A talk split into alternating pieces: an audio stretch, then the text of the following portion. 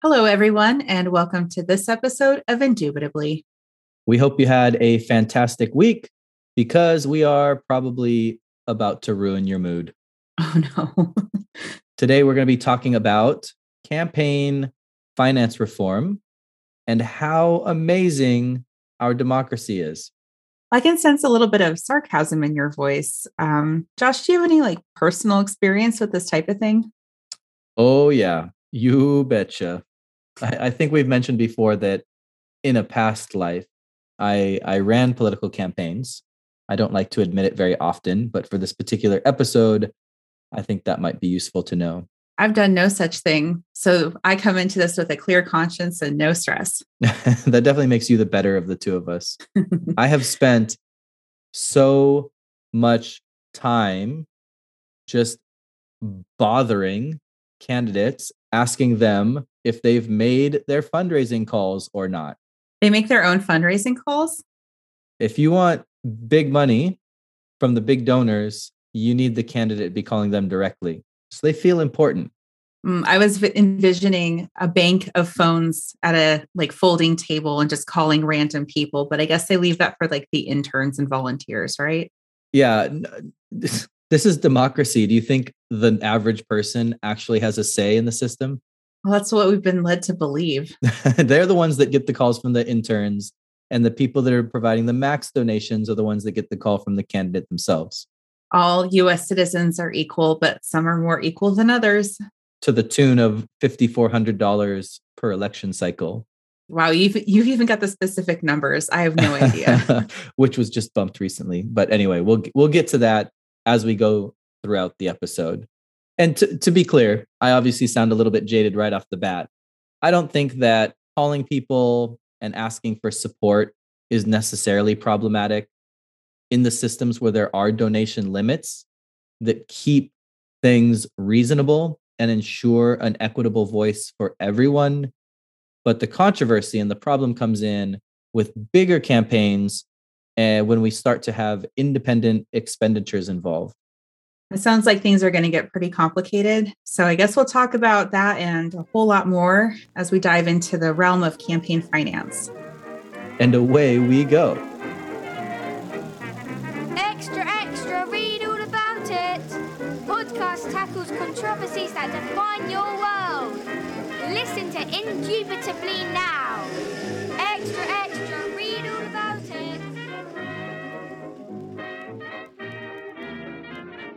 Welcome to this episode of Do You Have Enough Money to Participate in Democracy? Spoiler alert, the answer is probably no. but before we eliminate all faith in the system, let's go ahead and go through an outline of what we'll be covering in today's episode. We're going to start by giving you a sense of scale on what election spending looks like, breaking down things like PACs, committees, super PACs. Then we'll move on to exactly how we got to the state of affairs by covering a couple of different Supreme Court cases. One, Buckley versus Valeo, that decided that spending money is the equivalent of exercising free speech. And number two, Citizens United versus the Federal Elections Committee, which designated corporations as individuals. We'll move on to talk about some of the problems that have stemmed from these decisions and then finish with some potential, maybe realistic, maybe not realistic solutions to everything that we cover previously. This is quite an ambitious agenda. I have faith in us. Uh, yeah, I guess I do too. More faith than I have in the democratic system. If we just spend enough money, we'll be able to say all the things that we want to say.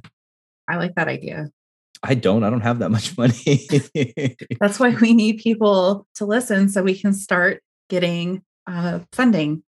Mm. And then we can donate to our favorite candidates. We talk a lot about politicians we don't like. We don't talk super often about politicians we do. I swear there's a couple I'm I'm a fan of. I've donated money to candidates before. Ooh, like who? I think I gave money to Beto O'Rourke. In Texas? I think I did. All right. Because he was going against Ted Cruz, right? Fair enough. Fair enough. We're about to talk about a sense of scale of what election spending looks like. And let's be honest here, too. You're in the fortunate situation where you can afford to donate anything, which mm-hmm. already, you know, puts you in a pretty good spot. how much did you donate to Beto O'Rourke? Uh, he's not the only candidate I've donated to for the record. I've Mhm. donated to a few other people that were in key uh, uh, Senate seats that were looking like they were going to flip, and they did in Georgia, which was really exciting. I Mhm. generally donate about 15 or 20 bucks per candidate when I do that. Okay. So let's let's just for our listeners, I just want them to keep that in mind. $20 donation. And again, that that's uh, the vast majority of people can't afford to donate anything or are just disillusioned to the point that they don't feel like donating anything, which is also fair. I've probably, and I would say that I'm one of the more politically active people I know. Um, I've probably donated less than $200 total over the course of my political donation history. We're doing our service through educating the public through this podcast. We don't need to give money. So, okay, let's keep that in mind though. $200 and and compare that to the numbers that we're about to throw out. So, with the scale of election spending, there's a couple things we should define first. Um, one of the ways that money can be spent on a campaign, the most common way is a campaign committee. This is the like Trump for president committee, the official committee of a candidate, or the we swear Biden isn't too old to be president 2020. I think that's what his official committee was called. And May as well have been.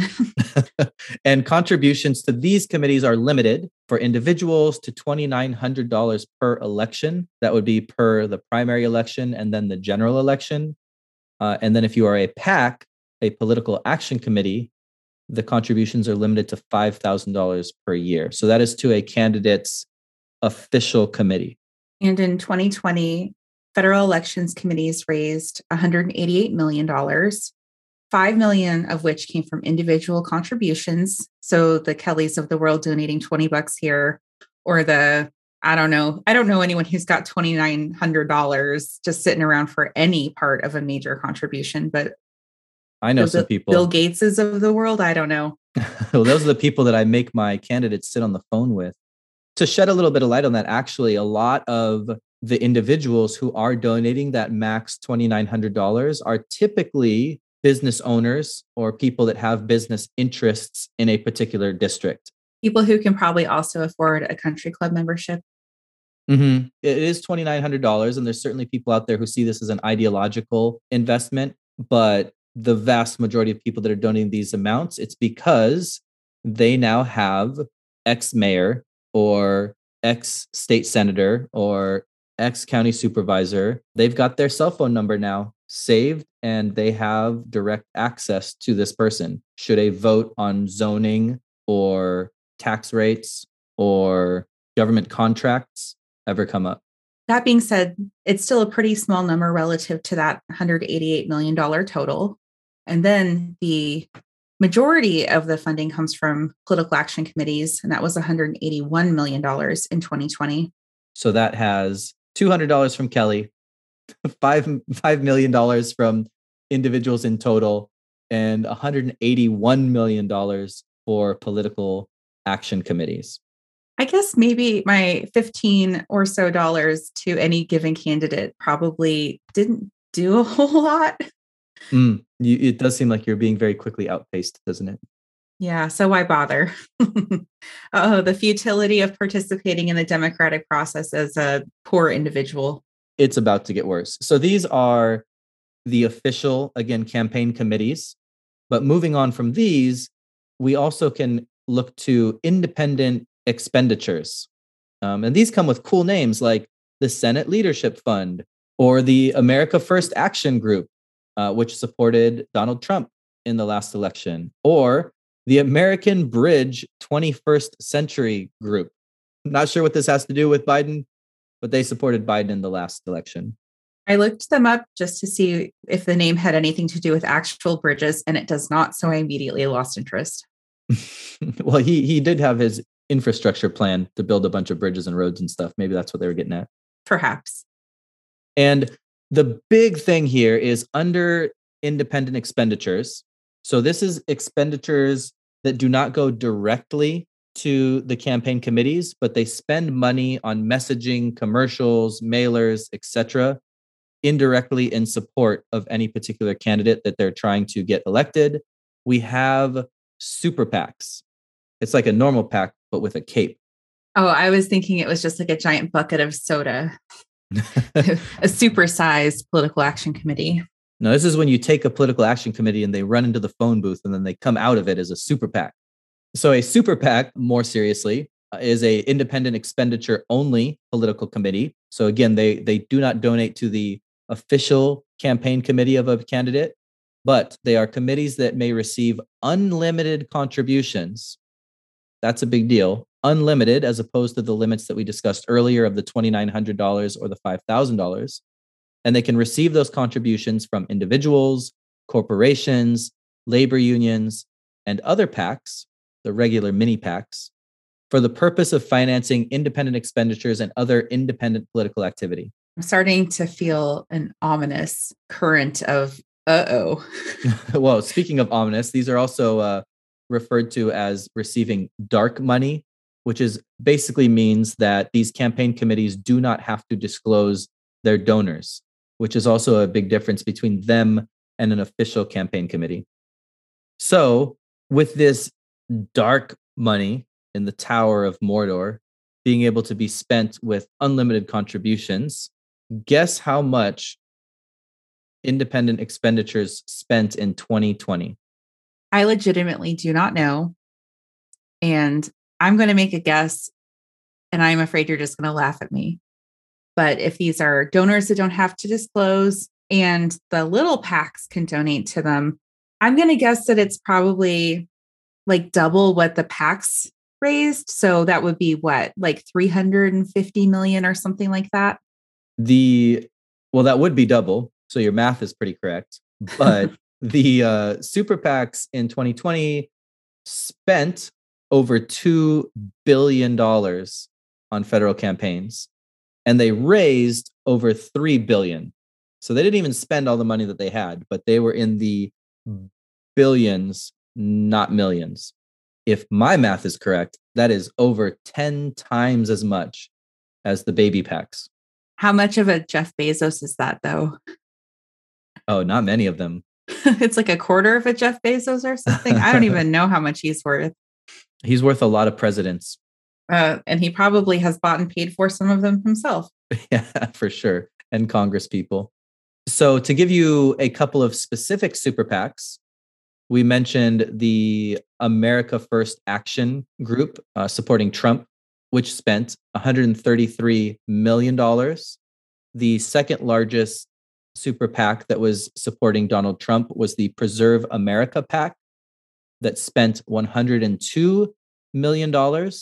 So, right off the bat, compared to a 188 million that was spent by every mini PAC for every federal campaign in 2020, these have already surpassed that.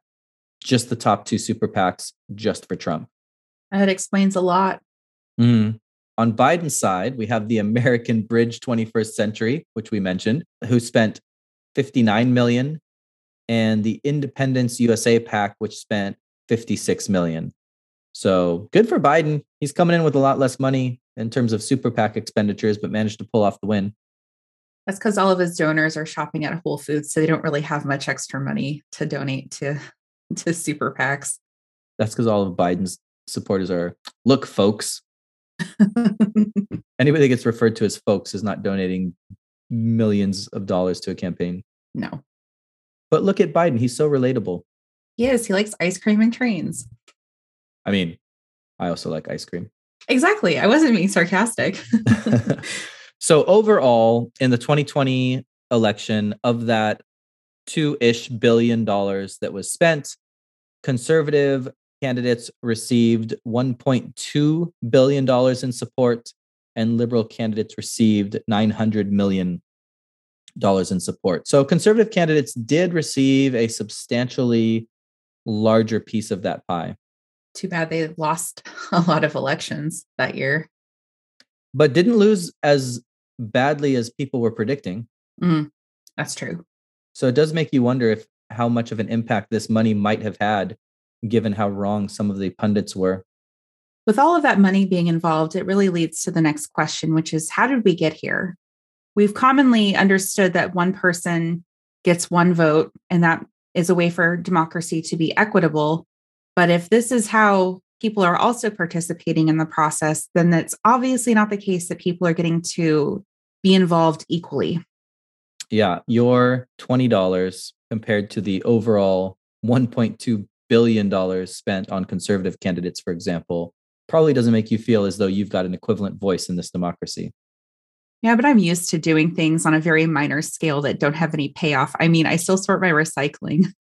And to be clear, too, these dollar amounts do have a direct impact on the results of an election, right? It's not necessarily guaranteed, but if you were to track money spent on elections versus results, there's for sure a correlation. And just to give uh, sort of an anecdote, I suppose, especially for smaller races, presidential campaigns, big Senate races, it might be a little different, but congressional campaigns matter a lot, especially with the House being so closely divided. And these are much smaller races in terms of scale and and some shenanigans can happen in in races this size. So I know this isn't a federal election, but in a county supervisor race that I was we'll say just say aware of, which is meant to be a nonpartisan race, candidates on the ballots don't have to claim themselves as part of the Democratic or Republican Party. There was one particular candidate who had enough money that they sent out to traditionally Democratic voters that they were a Democratic candidate. And then they sent out to traditionally Republican voters that they were a Republican candidate. So they lied? Yep. But here's the thing because they were able to outspend their opponent, who's going to call them out on it? Anybody who's interested in an equitable election. And here's the problem this is where I get really jaded, but the number of people who are interested enough in an election to do research and actually find out who the best candidate is is so small that they will always be dwarfed by the number of votes for people who just say, I'm a Democrat, I'm going to vote for the Democrat, or I'm a Republican, I'm going to vote for the Republican. I don't really care who they are. I'm just I'm just going with party lines. And so this candidate by just telling Democratic voters that they were a Democrat, telling Republican voters they were Republican, basically ensured that they got the vast majority of the vote. The only people who had a chance to stop this were A, people who did their research, but those people don't have a forum in which to educate the rest of the voters, or their opponent, who very clearly knew that they were lying, but wasn't aware of these mailers being sent out until it was too late and didn't have the funds to print and mail material of their own calling this other person out on the lie. So they completely got away with it. Starting to see a lot of problems with this entire system. right. And obviously this is an extreme example in a in a smaller race, but to varying degrees it does illustrate the impact that money can have. If you want to say something about an opponent, you need to have the funds to get that message out to as many people as possible. And whatever you say, whether it's true or not, if they don't have the funds to respond to it, your message is the message that's going to be prevailing. Clearly, the American system has been set up so that money is a fundamental part of the election process. But how did it get to the point where so much money was involved? I mean, we can send um, a blast email out for pretty cheap. Mm-hmm. Well, this started with, as we mentioned in the outline earlier, the Supreme Court case of Buckley versus Valeo. And this case created the system that we described earlier in terms of where spending limits and contribution limits are or are not placed, and also where disclosures of who is making these contributions does or does not have to happen. What is the basis for this? Yeah, it does seem like a really strange system, right? Here's a place where there are some limits. You can only spend $2,900 here's a place where you can spend whatever you want here's a place where you have to disclose your identity as a contributor here's a place where you don't um, fundamentally what buckley versus Valeo decided was that spending money is the equivalent to exercising free speech. Is this what they mean by money talks? Yeah quite literally i think. It is interesting because money is a physical, well, a physical object in some cases, but an idea in other cases. So I can see where there might be some value to the idea that it is a expression in some cases, like art is expression. Yeah, I mean, if if you put your a significant portions of your life into earning it, it would seem weird if the government was like, mm, but you can't spend it here, especially when that here is literally to put an opinion that you have out into the world. The Supreme Court found that statutory limits on campaign contributions were not violations of the First Amendment freedom of expression, but that statutory limits on campaign spending were unconstitutional. This seems really strange to me. The fact that they say in this particular instance, we're not able to limit spending. So if Obama, for example, wants to spend all of his money on himself, he can do that. Or in a super PAC, if you want to say something about a particular candidate, you can spend all of your money into the millions and literally billions of dollars. That's okay. But if I want to donate to Obama's campaign committee in order for him to make these statements about himself, I'm limited in the amount that I can give. It it just it doesn't seem consistent to me. Either money is free speech and I can use it how I see fit, or money is not free speech and it can be restricted. Money is free speech for campaigns to spend on, but it's not free speech for citizens to donate. It's simple. If they're donating to a PAC, but if it's a super PAC, it is okay for them to do it again. It's very complicated. I think that in this case, the Supreme Court had to balance out the idea of being consistent and I suppose pure with their ideology of spending equaling free speech with upholding the principles of democracy.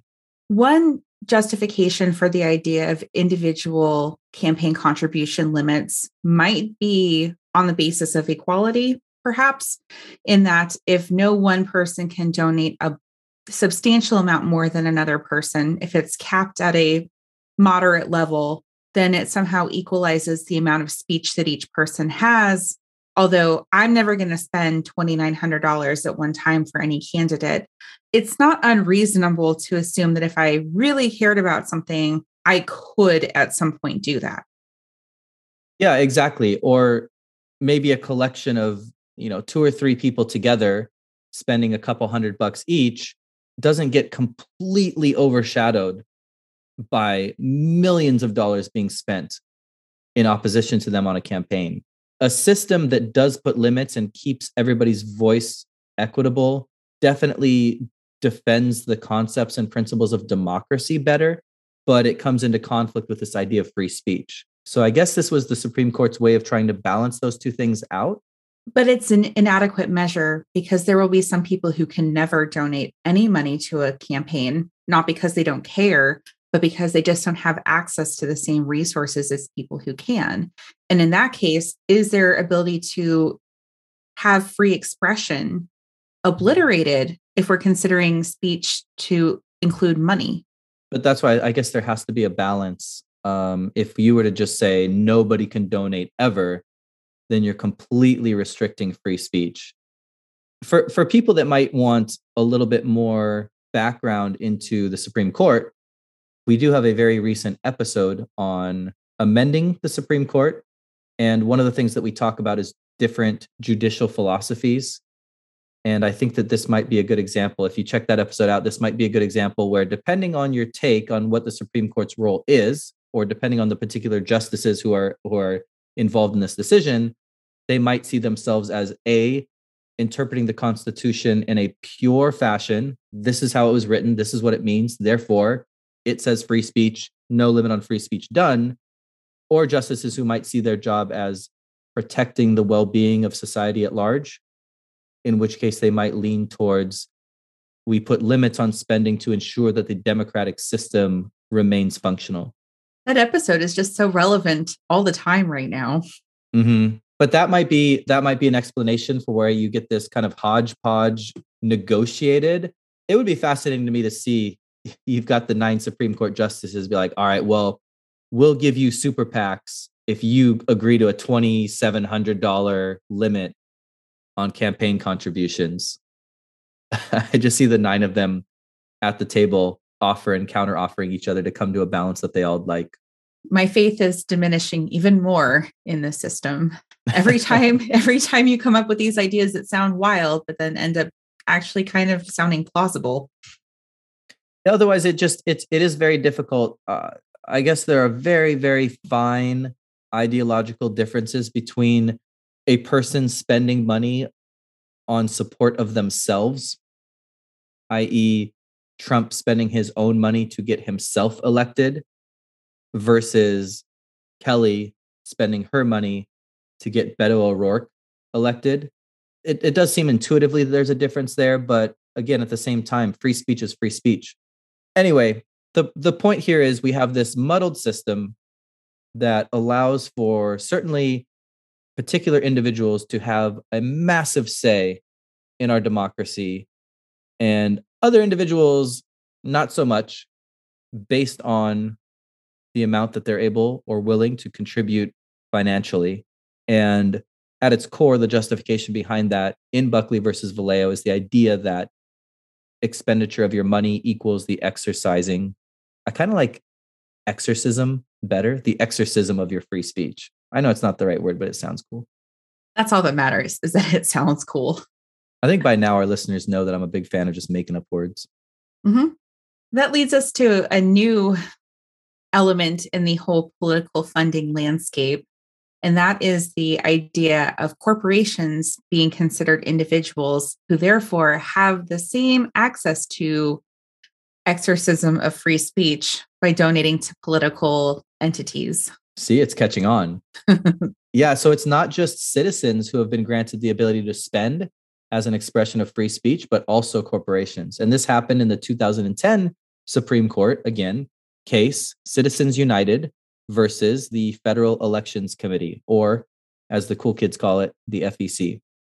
The basis for this decision is that in the First Amendment, the Freedom of Press Clause guarantees individual speakers and associations of speakers, like media organizations, newspapers, businesses, the, the same access to expression of free speech. And the identity of the speaker cannot be the basis for restricting the speech either whether it's the identity of the individual or of the association. As in, if I run one newspaper, my rival also will get to say what they want as well. So, if a corporation is an association of individuals, like the business side of a pub- publication is, is an association of individuals, then it too has those same guarantees of free speech. And as we already discussed in Buckley v. Valeo, money equals speech, spending money equals the dissemination of speech, limiting a corporation is then a violation of the First Amendment. And that is how a corporation can then express its political advocacy and their communal legal diminishment of that. So corporations are people. Mm. Yeah, prior to this, citizens or unions, as an association of citizens, like you point out, could spend money, but corporations could not. And so Citizens United, the group that sued for this right, eliminated the distinction between an association like a union and an association like a corporation.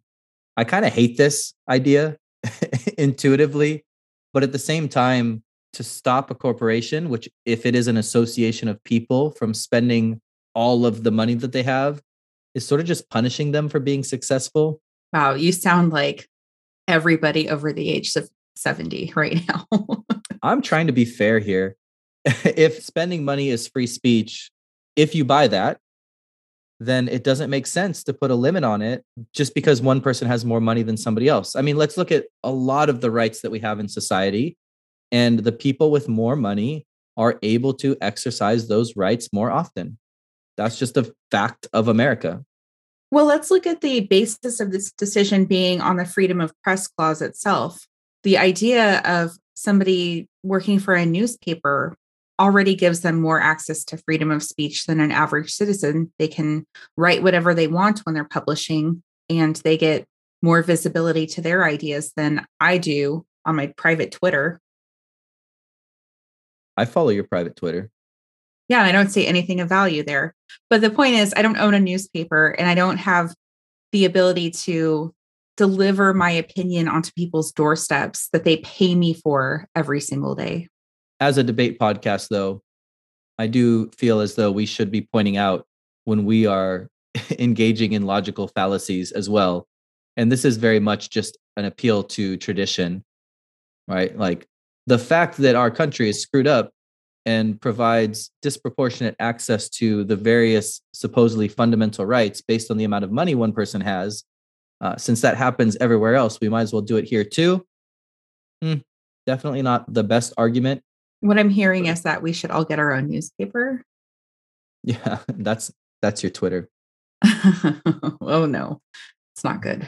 Um, but uh, assuming that we do have a system based on capitalism and that we can buy access to various things, whether it's healthcare, right to life, or media time, you know, right to free speech, et cetera, et cetera. This ruling of Citizens United does seem consistent with the rest of this infrastructure that we have built up.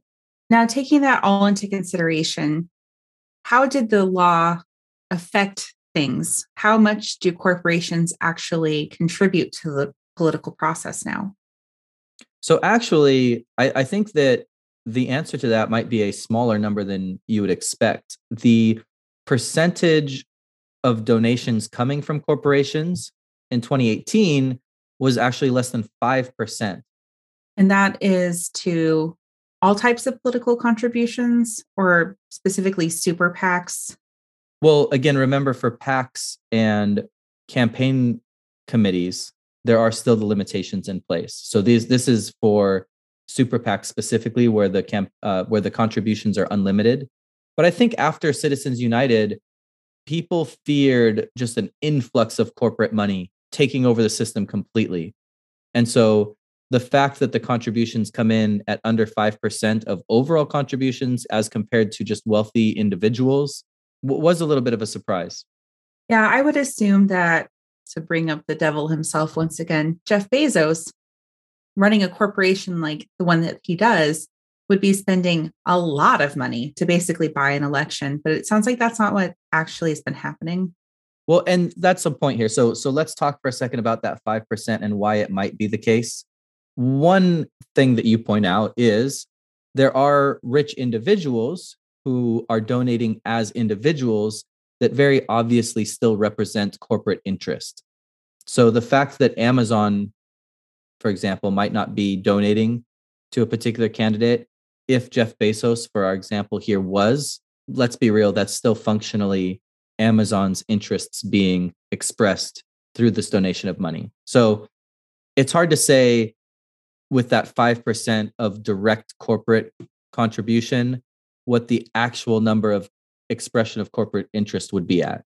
Well, that raises another question as well. If corporations are made up of people and people can individually donate money and the corporations are also donating money, isn't that double speech? Mm-hmm. All the speech. You get to say it. Would that be like twice as loud or would you say it twice? Both. Oh, that, that's quadruple speech. Oh, uh, I forgot how math works. so another another reason that the percentage here would be so low actually comes from lobbying, which is a whole episode in and of itself. But if we're looking at 2018 for an example, federal lobbying spending reached an eight-year high, totaling 3.4 billion dollars. So even more than what we talked about with super PAC spending, lobbying comes in at a pretty astronomical number. And this is as corporations and interest groups lobby Congress and the federal government on policies that directly affect their bottom line.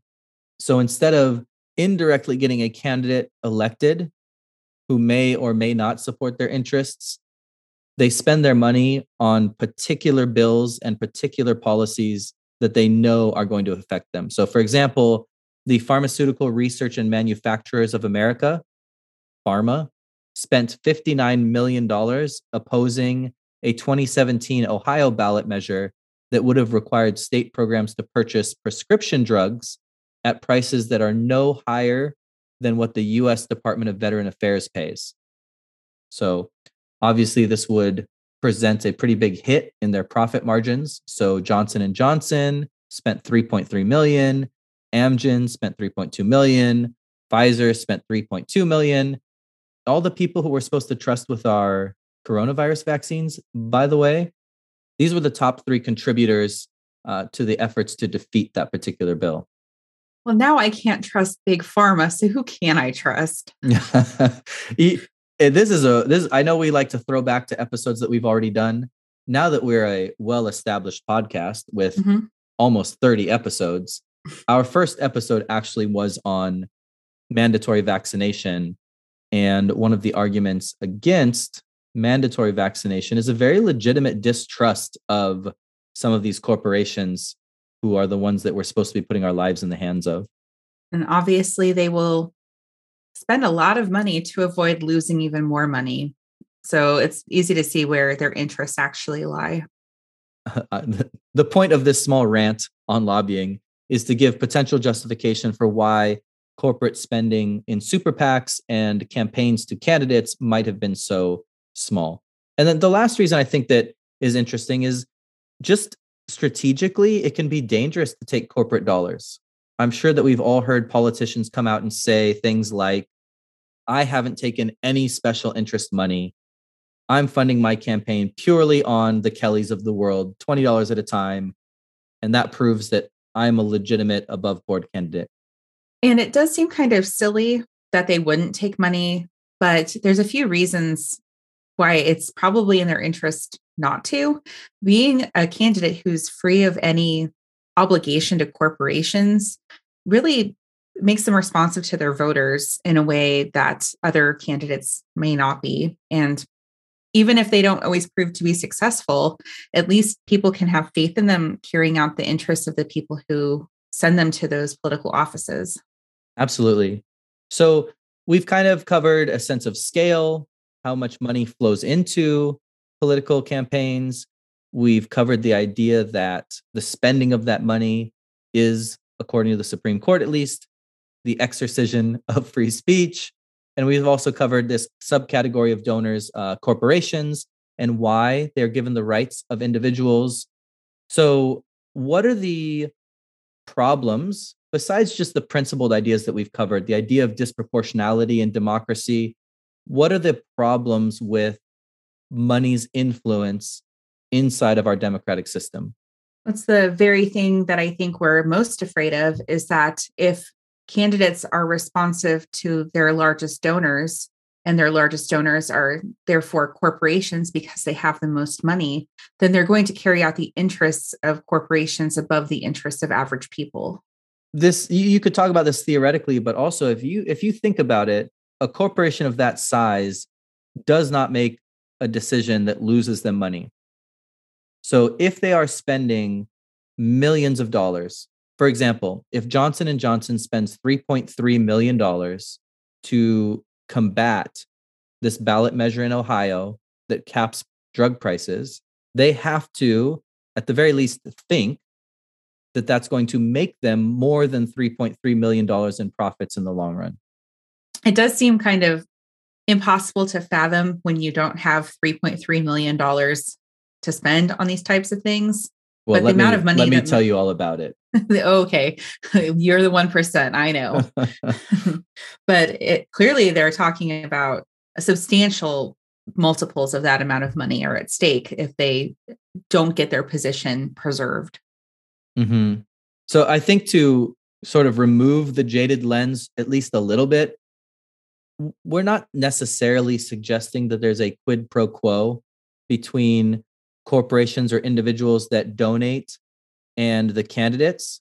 It is possible that these corporations are just backing the candidate that already believes the thing that they want in office. So, for example, if you are a developer and there's a candidate that is pro development and you give them money to ensure that they get into office.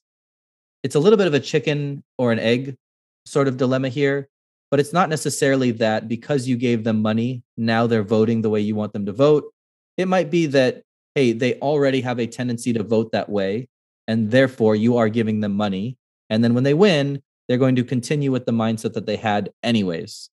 So, not necessarily quid pro quo, which makes it a little bit more legitimate. I guess, but there are also people who mention that when there is money at stake in the political arena. Maybe it's not a bribe, maybe it's not necessarily being beholden to corporate interests, but it's been phrased as lean towards the green. Mm, You know, mhm. maybe don't do anything that would compromise your relationship with corporate interest. Does that mean that these candidates are environmentally friendly? Oh, if only. Yeah, it does. It certainly is disheartening to think that on on a similar level to advertising, right? When something's done on a massive scale, a company like whatever, Nike knows that if we spend X amount of dollars on advertising, more than likely we are going to make within a certain range of profit based on that money that we've spent. And in a similar vein, this lobbying or these campaign contributions, when they happen at this scale, these companies have a sense of over time, it might not be this one particular candidate, it might not be this one particular election, but certainly over time, if we spend this money, we will certainly be making profit on it. And the idea that our democracy can be gamed in that way is for sure troubling. Again, my faith in the system, which I thought was already in the single digits before coming into this, it's not doing too well right now. We did tell everybody at the beginning of the episode we hope they're having a real good week because we're about to ruin it. What does it say that I've been having a terrible week? And this is probably the best part of it right now. Oh, good. That way we go over it now so it can't get any lower. Unless you're in the 1%, in which case uh, this episode is probably amaze balls for you. if you're in the 1%, every week is your best week. Also, if you're in the 1% and you're listening to this podcast, email us at indubitablypodcast at gmail.com and we'll let you know how you can give us money.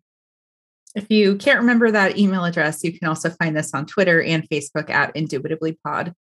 All right. So let's say that corporations are able to get their interests upheld by politicians post contribution. Why is that necessarily a problem? Like, where do corporate interests and public interests come into conflict? A really big debate that's happening currently, where it does pit average people against corporations, is minimum wage rates and how a lot of local areas are looking at raising the minimum wage, but federally it hasn't been raised in over a decade, I'm sure, probably longer. Those are the types of things where business interests seem to be carrying the the the motion essentially and people are not getting their fair share. I, I think that's a great example because also just in terms of corporations being able to predict what kind of economic impact a certain policy would have, it's really easy for them to plot out if minimum wage raises by X, we will lose X amount of money. And therefore, it makes sense for us to either donate or lobby with this budget here to prevent us from having to lose this amount of money moving forward if the minimum wage were to increase. And that calculus can be applied to a lot of different areas of worker rights. Any additional benefits, any additional overtime guarantees, the right to unionize, even all of those things have a financial impact on corporate bottom line. And another big one is uh, environmental protection, policies about pollution, etc. There's also examples of anything from government bailouts, predatory lending in the financial industry, our tax structures. Uh, there, there are so many aspects of society where corporate interests and public interests might come into conflict. And, and not just corporate interests, but also potentially just the interests of the wealthy versus the interests of the masses that also come into conflict. And if in every one of those instances, the ability to participate in the democratic system is going to be defined by the amount of money that you are able to contribute into that system, certainly the laws that we have are going to be skewed in favor of one of those two groups over another. I'll give you two guesses on which group it's skewed in the favor of. Well, I would imagine it's the groups that pay less taxes than I do. uh, the irony, and uh, I mean that that is a really good example of the system. Like, how do we get to a point in which that's the case? If not through lobbying and or campaign contributions and just participation at a higher level as opposed to one person one vote by these groups to ensure that yeah i pay more taxes than somebody that makes uh, i don't even know the number like a million times literally a million times more than me. It sounds crazy to say that but a million times more than me. What would you do with that much money? Not pay taxes. God if you paid taxes you wouldn't even miss it you know? That's that's the real joke of the whole thing. They wouldn't even miss it. All right now i'm ruining my own day. See, here's an interesting take though. And it, and it's is there even a problem here? Because if we have the same number of these rich individual donors on both sides of the political spectrum, would it just balance out and kind of cancel itself out between the parties? and I know earlier we said that the conservatives in 2020 at least were receiving 1.2 billion at a federal level. The liberal side of the political spectrum was receiving 900 million. There's a substantial difference there, but it's not astronomical.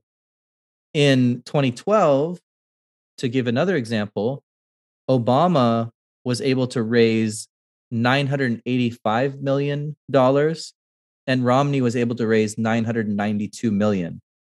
That is pretty close to each other. And this is a combination of their candidate committee, their party contributions, and the primary super PAC for each candidate. There is a problem with this because a third party could never reach the same level of fundraising as two established parties. There's no way to edge into this type of conflict when you're talking about hundreds of millions of dollars between the two and another party poor andrew yang he's trying like he's never going to raise enough money to compete with either of these parties oh but at the same time let's say we took money away and we did have a one person one vote one amount of free speech system the third parties wouldn't be able to compete in that either. There's they're just smaller on every scale. But they would have a better chance. Yeah potentially. We might see a better distribution of political ideologies in legislative bodies if that happened, more like you see in parliamentary systems, even if the presidential elections are more highly dominated by the two parties. I could see a case where, you know, certain ideologies do better in a state than they would nationally. I could see that. And I we've talked about this another potential episode, but in my opinion the two-party system that we have is potentially the worst aspect of the country and the the most dangerous aspect of this entire country. So anything that breaks up the two party system, I'm a fan of. But given that we have a predominantly two party system and even with these massive donations and these massive dollar amounts, it ends up relatively even. Is that a suggestion that this doesn't matter that much? It's not that big of a problem? What's that quote from one of the Godzilla movies? Like, let them fight. Mm-hmm. it's like leave, leave me out of it. If my contributions don't matter, I'll let, you know, Microsoft and Amazon and any other company based in Seattle give money to these political actors and I'll just stay out of it and I'll maybe vote. It doesn't really matter that much, right? Well, I think the problem with that analogy, which seems accurate, but the problem with that analogy is no matter which monster wins, all of the people on the streets get trampled. All right. So if this system sucks, do we have any solutions for it? Can we be the ray of hope? There are a few proposed solutions to the idea of how to preserve freedom of speech and the ability to engage in the political process. And there are actually a couple of test cases for ways to try to equalize the ability of people to participate with money. One example is the campaign that was funded by voters in 2015, funded for 10 years in Seattle, called the Honest Elections Seattle Initiative. Ooh, that sounds and hopeful. It does, doesn't it? Wait till you hear this part. Everybody gets democracy vouchers. Oh shoot! Okay, I want a, I want a democracy voucher. So every eligible voter in the Seattle system gets four $25 vouchers that they can put towards specific local campaigns. Wait, you, I don't just get one democracy voucher, I get four democracy vouchers. You can give them all to one candidate if you're choosing, or four separate ones, or however you want to. And these these candidates have to meet certain criteria to prove that they're like legitimately participating in the elections and the process is all above board. But it's a way to limit how much money is spent in campaigns, but also allow people equal access to express their political will in the funding aspect of political campaigns. In this system, as opposed to some other federally funded campaign schemes, I don't think that candidates have to give up the ability to receive other forms of external donation. No, I don't think it does. But what it does do is guarantee that there is a baseline level of participation that all residents get to have. Whereas before there was the democracy voucher system, some people would be fully excluded from the process.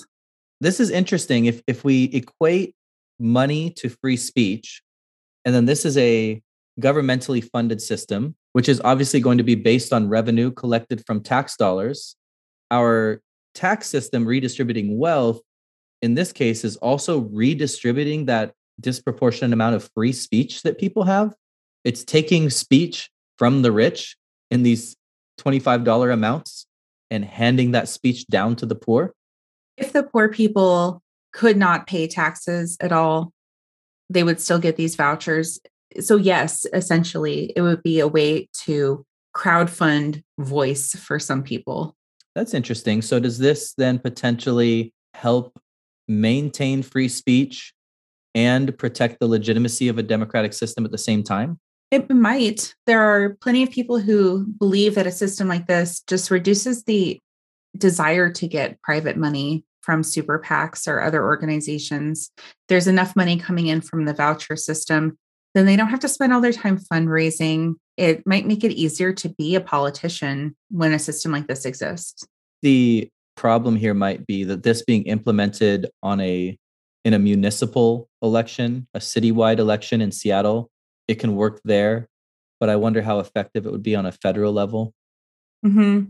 And then there's also an idea of eliminating any private money whatsoever and funding elections purely off of taxes, meaning that every individual who contributes taxes, probably income taxes, so people as well as corporations would be funding elections that way and eliminating any inequity of private donors altogether and then setting you know dollar amount limits for how much a campaign is able to receive from a federal fund for these types of elections and then you've eliminated the disparity between political campaigns and it's purely who actually has the will of the people who's going to win those elections mm. but to argue that this isn't necessarily in defense of corporations because it's not necessarily true that they are or should be given the rights of people, regardless of what the Supreme Court says in Citizens United. But in defense of private individuals, who, again, as we mentioned, make up the vast majority of donations, under a system like this, what do you tell somebody that that says, I want to pay for a commercial that says Trump is awesome? It's my money. That's what I think. That's what I want to spend it on. Like, what justification do you as a government have to tell that person they can't do that? We already have a basis for that in a sense when it comes to the equal airtime rule, in that broadcasters have to offer at least the opportunity for an opposing side to get their say if they present one side of a political issue private commercials are a little bit different, but everything that goes into some sort of media could have an expectation of balance being involved. And I think that that's a problem of the current system is that there's no guarantee that there's equal representation of ideologies at the private funding level when we're looking at things like internet ads and television commercials and things that are not actually part of a broadcast media apparatus. Right, but I think you raised both of the problems to that in in that answer. Uh, one being under the equal airtime rule, that's given to candidates, right? So this this actually might justify. We were asking earlier, how do you have a decision like Buckley versus Valeo that seems to put arbitrary restrictions in one place but not in another? Um, the equal airtime rule gives candidates an equal opportunity, but doesn't say or mandate for external entities who want to put up a commercial that says whatever it is they want it to say. If I wanted to, if I wanted to, if I paid enough money, I could run a Super Bowl commercial that was just my cat is awesome. Here's 10 minutes of my cat doing crazy things. Ooh, 10 minutes Super Bowl commercial will be real expensive. That is so much money. here's here's 30 seconds. Also, my cat just doesn't do that many awesome things. I think I've got a good 30 seconds. Here's 30 seconds of my cat doing awesome things, right? I can do that. And there's no restriction on it. The the idea of equal airtime might deal with the candidates speaking themselves, but it doesn't deal with independent expenditures, which is where, as we pointed out, Kelly's at $20, independent contributions 2900 a PAC is 5000 and super PACs are 2 billion. So it doesn't solve that problem. And then the other the other issue here is giving candidates an opportunity to get as much airtime. If they can't afford that airtime, can they necessarily take advantage of the opportunity whether it's offered or not? Well, that's why if you equalize it so it's only funded by the same amount for each candidate out of a federal pool, then nobody can just willy nilly go and outspend one another to try to get airtime. It would be an idea to strategically place yourself at, you know, certain times of day with certain demographics, but you wouldn't have as much money as you would under a private funding structure to do like birdshot attempt at getting as much media coverage as possible. Mm. But I think the downside here, though, is we have to pay for it. And anybody that's listened to probably any of the episodes we've done, maybe we didn't talk about it in like the zoo episode, but they know that probably neither of us are a big fan of either of the presidential candidates in the last election. So I don't want my money going to either one. However, a system like this gives better opportunities for third party candidates to actually participate as well, because they would be eligible for the same amount of funding as the two dominant parties would. Mm-hmm. That's true. So, but third parties aside, here's kind of the point I'm getting at is here's a system where I would have to donate for these people to be able to spew their bullshit during the election. But if you look at the current system, again, let's think about what we said in 2012, where Obama ended up with 985 million and Romney ended up with 992 million. That's pretty even, also. And I didn't have to pay any money for them to have these even amounts of expenditures. If your objection to this is that we would have to pay for it, you know what I'm going to say, right? Tax Jeff Bezos. Or oh, what's oh, there's another one. Let's hear it. Defund the military. Oh, there yeah, I should have known. I should have known. I think that it's telling that our solutions do fall into the same conundrum of do we prioritize an individual or association of individuals' right to free speech? Or do we prioritize the legitimacy of our democratic system? It, it seems like that is the dichotomy around which all of these policies and Supreme Court decisions, etc., have to wrestle with. At the end of all of this, I think I'm undecided about how things could actually improve. I recognize that there probably is way too much corporate money and private interests in politics. I don't see a reasonable way to limit them without the potential of infringing upon people's right to express themselves. And some people do need to use money to express themselves because other means have been cut off to them. So at the end of this, I don't think there is a perfect answer. Not to pander to our wonderful listeners, I would really like to hear any ideas people have for how to meet the interests of everybody involved and ensure that democracy is improved upon, if not just preserved at the end of the day. Yeah, if if any of our listeners have the solution to this issue, we will bring you on our next episode as a guest because you deserve to have your voice heard, whether you can pay for it or not. Because I'm not really sure that I have an answer here either. I definitely am comfortable saying that Citizens United was a mistake. In in this particular instance especially, the idea that an association of individuals should be able to exercise a singular individual's right seems like double taxation in reverse. Uh, any individual in a corporation has the ability to exercise free speech as an individual. They don't have to do it again as a corporation. So I don't buy that. But that being arguably only 5% of these expenditures that we're talking about, even solving that problem doesn't solve this overall issue. I I tend to lean towards the protection of democracy over the exercising of free speech because without a functioning democratic system, none of our rights can be guaranteed. Right? We we need this infrastructure to be pure in order for all of the other rights that we've been granted to be guaranteed. But on the flip side, there's a reason that free speech is the first amendment because if we can't talk and we can't share ideas, how do we effectively make decisions inside of a democracy? So I think that catch 22 is what makes this decision so hard. But if I had to choose, I think that there is a balance where when people are able to donate $2,900, for example, as the limit towards campaign committees is set at, that seems to me a pretty reasonable spot to where you get a whole bunch of speech getting out there and you get to express yourself with anybody who's willing to listen, as well as a little bit of your pocketbook without reaching these obscene numbers 188 million, 2 billion that we talk about when we when we discuss super PACs. So I think I would be comfortable with caps to contributions in the thousands. well, hopefully we have not crushed too much faith in our democratic system throughout this episode. We do promise next week that we'll have a topic for you that's a bit more lighthearted. We're going to be talking next week about stand up comedy. Yeah. How far is too far when it comes to making jokes? And if you go too far, do you deserve to have the shit slapped out of you? Interesting and timely question.